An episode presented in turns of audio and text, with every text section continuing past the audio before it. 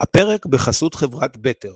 לרובנו אין כוח להתעסק עם הכסף שלנו באופן יומיומי, עם הפנסיה, המשכנתה, המס וכל הדברים שאנחנו עלולים להפסיד עליהם הרבה מאוד כסף. ואין פלא שהיתקיס ממוצע מפסיד כרבע מיליון שקל בעמלות, ריביות ודמי ניהול.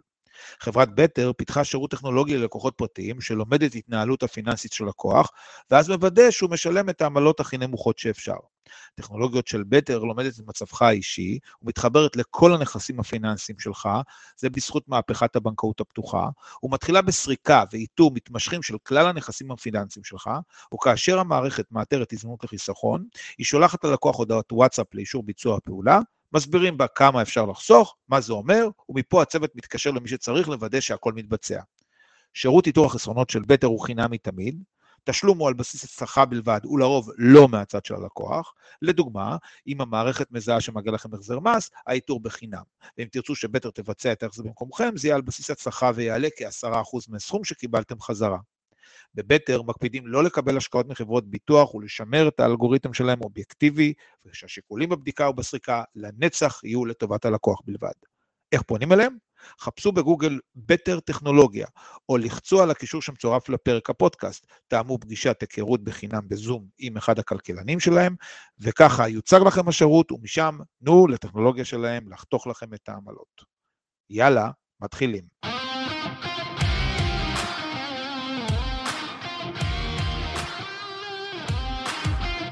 אמריקה בייבי הפודקאסט שהוא שער הכניסה להבנת ההיסטוריה, החברה, הדיפלומטיה והפוליטיקה בארצות הברית, בהנחיית דוקטור קובי ברדה.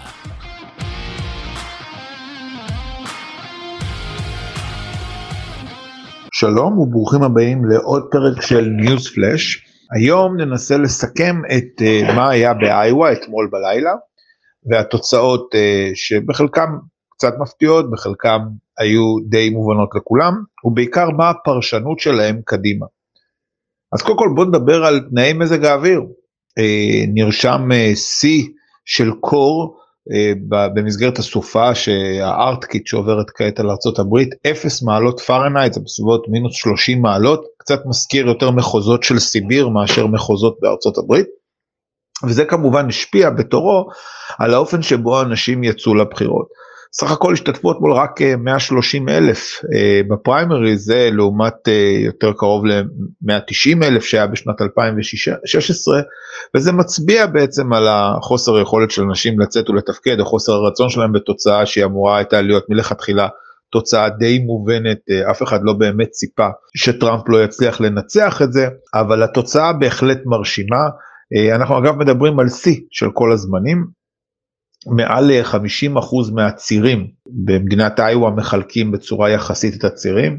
אה, טראמפ מנצח במעל 50% הפרש, זאת אומרת שהוא יקבל אה, משהו כמו בסביבות 20 אה, צירים מתוך ה-40 צירים ששולחת איווה, שזה 2,429 שיבחרו בסופו של דבר את המועמד לנשיאות מטעם המפלגה הרפובליקנית. עכשיו אה, אנחנו רוצים לנסות להבין אה, דווקא, וזה החלק היותר חשוב, מי הגיע למקום השני ומה המשמעות שלו. ובכן למקום השני מגיע אה, רון דה סנטס, במה שעד לא מזמן לא היה אמור להיות הפתעה, אבל בסופו של דבר הפך להיות כן סוג של הפתעה, כי היו, עלו רעיונות או אפשרויות שניקי היילי אולי תצליח ב photo finish לסיים במקום השני, למרות שכל הסקרים דיברו שרון דה סנטס אמור לסיים במקום השני, אה, והוא אכן מסיים במקום השני עם 22,803 קולות, מול 20,446 קולות של ניקי היילי, כאשר נספרו עד כה 93% מהקולות, ואפשר לומר די בנוחות, אה, נכון לשעה שבה אה, מוקלטת, אה, אה, המוקלט הפרק הזה, שהוא יסיים במקום השני. מה זה אומר מבחינתה של ניקי היילי? קודם כל, זו תוצאה לא טובה עבורה. אם ניקי היילי הייתה מצליחה להגיע למקום השני, הלחץ על רון דה סנטס לפרוש היה גובר, ובדיוק כפי שוויווק רמסוואמי, אותו יזם ביוטק, החליט שהוא פורש לאחר התוצאה שהייתה לא טובה עבורו, אגב העביר את התמיכה שלו לטראמפ. הלחץ על רון דה סנטס לפרוש היה גובר בצורה משמעותית ובהקשר שכזה היה מאפשר בסופו של דבר לניקי היילי למקם את עצמה בקרב ראש בראש עם כל המשתמע מכך. תחת זאת ההישג הזה של רון דה סנטיס ששוב עד לפני כמה זמן לא היה נחשב כהישג אבל כעת נחשב כהישג מעודד אותו לדלג על ניו המפשיר ולהמשיך בטיסה ישירות לדרום קרוליינה אגב מדינתה של ניקי היילי המדינה ממנה היא יצאה המדינה בה הייתה מושלת. למה רון דה סנטיס טס ישירות לשם? בגלל שניו המפשיר זה בעצם הסיפור הגדול של ניקי היילי שמה היא מנסה לרכז את מירב המאמצים שלה במאבק נגד דונלד טראמפ. בסקר האחרון שנעשה ב-CNN לפני כשבוע ההבדל הצטמצם סך הכל לשש נקודות בין דונלד טראמפ לבין ניקי היילי. זה היה לפני שקריס קריסטי, מושל ניו ג'רזי לשעבר, הודיע על הפרישה שלו אה, מהמרוץ והעברה של התמיכה שלו, שהיה לו משהו כמו איזה 14 או 15 נקודות, אה, לידיים של ניקי היילי. ניקי היילי סימנה את ניו uh, המפשיר המדינה השנייה כבעצם האסטרטגיה הכי חשובה שלה לקמפיין. בכל זאת כי למה? מכמה סיבות. סיבה ראשונה בניו המפשיר יש אפשרות לכל אחד להצביע. זאת אומרת זאת מדינה שבה גם אם אתה לא רשום במפלגה הרפובליקנית אתה יכול לקום ללכת ולהצביע.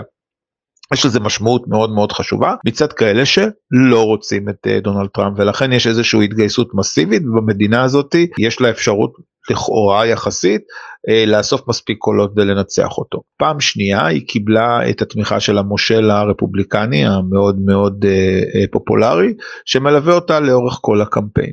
פעם שלישית יש את מה שנקרא אפקט ניו אמפשיר זה תופעה שנחקרה רבות בתחום מדע המדינה ויש איזשהו בוסט אדיר שמקבל אדם במידה והוא מצליח להוציא תוצאה טובה שלא לומר לנצח את ניו אה, המפשיר זה איזשהו boost אה, אנרגיה ששם זרקור אה, ממש בתחילת המרוץ. זירה השלישית כאמור היא דרום קרוליינה שם אגב לטראמפ יש יתרון של עשרות נקודות על ניקי היילי ועל רון דה סנטס אבל עדיין הרעיון היה שאם מצליחים להשיג איזשהו boost משמעותי בניו המפשיר פתאום יכול להיות שיהיה לנו איזשהו זליגה אה, של אה, קולות או, או, או עוד כסף שילך לטובתה של ניקי היילי. כמובן שבעולם אידיאלי ניקי היילי הייתה יכולה לייצר לעצמה אה, לחץ מסיבי אם הייתה מסיימת במקום השני ורון דה סנטס אה, היה מקבל את המקום השלישי והלא מכובד בהקשר הזה כמי שהיה אה, נחשב כ golden boy עד לפני כמה חודשים ומי שיכול לתת fight לדונלד טראמפ. וזה שהוא לא סיים במקום השני, סליחה, זה שהיא לא סיימה במקום השני וסיימה רק במקום השלישי, אה, אה, מורידה את היכולת שלה לבקש סלש לדרוש בלחץ של אנשים במפלגה הרפובליקנית שיוריד את המועמדות שלו ולכן הוא ככל הנראה ימשיך איתנו לכל הפחות עד החמישה אה, למרץ אז יהיה את אירוע הסופר טיוזדיי. אם נחזור רגע לדונלד טראמפ ולהישג המאוד מאוד משמעותי שהוא מקבל, כאשר אנחנו מנסים אה, לרדד את התוצאות ולהסתכל אה, על, ה, על ה, מה, מה עומד מאחוריהם, אנחנו מגלים שבחלוקה לפי, לפי גיל טראמפ מקבל uh, את החלק המשמעותי ביותר של הקולות שלו כ-58% uh, אצל מצביעים מעל גיל 65. אבל כשמגיעים לדור ה-Z, 17 עד 29, טראמפ מקבל שם רק 22%. זאת אומרת, קהל הצעיר פחות מתחבר לדונלד טראמפ גם כמי שרשם את עצמו כמפלגה רפובליקנית.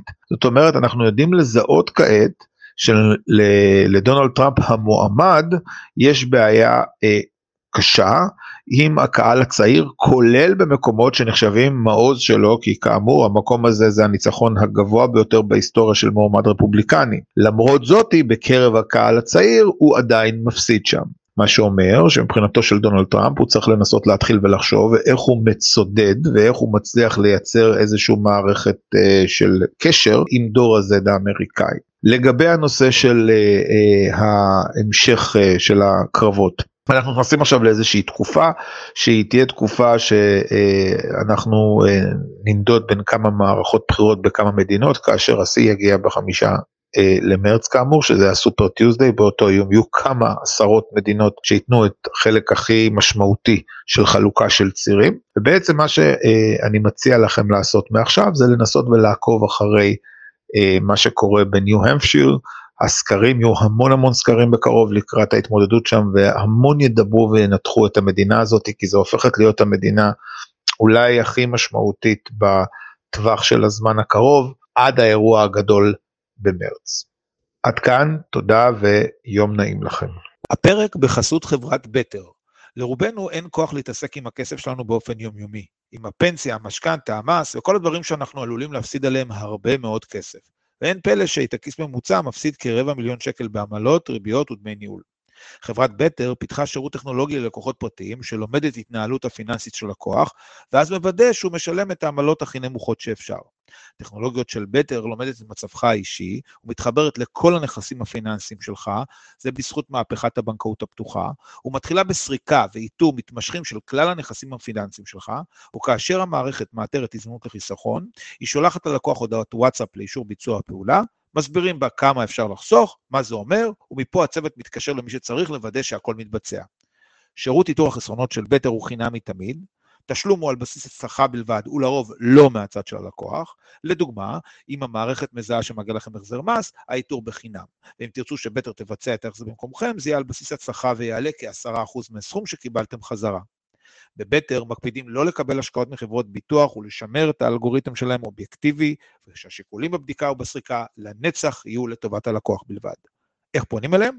חפשו בגוגל בטר טכנולוגיה, או לחצו על הקישור שמצורף לפרק הפודקאסט, תאמו פגישת היכרות בחינם בזום עם אחד הכלכלנים שלהם, וככה יוצג לכם השירות, ומשם תנו לטכנולוגיה שלהם לחתוך לכם את העמלות. תודה מיוחדת לחברת הפודקסייה בניהולו של שלום סיונוב על הפקת הפודקאסט הזה. נתראה בפרק הבא.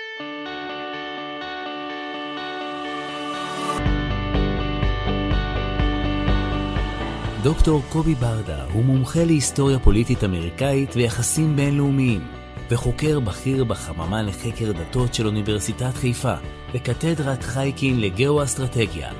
דוקטור ברדה הוא גם מחברם של הספרים "המפתח להבנת דונלד טראמפ" ו-Grassroot Path to Congress.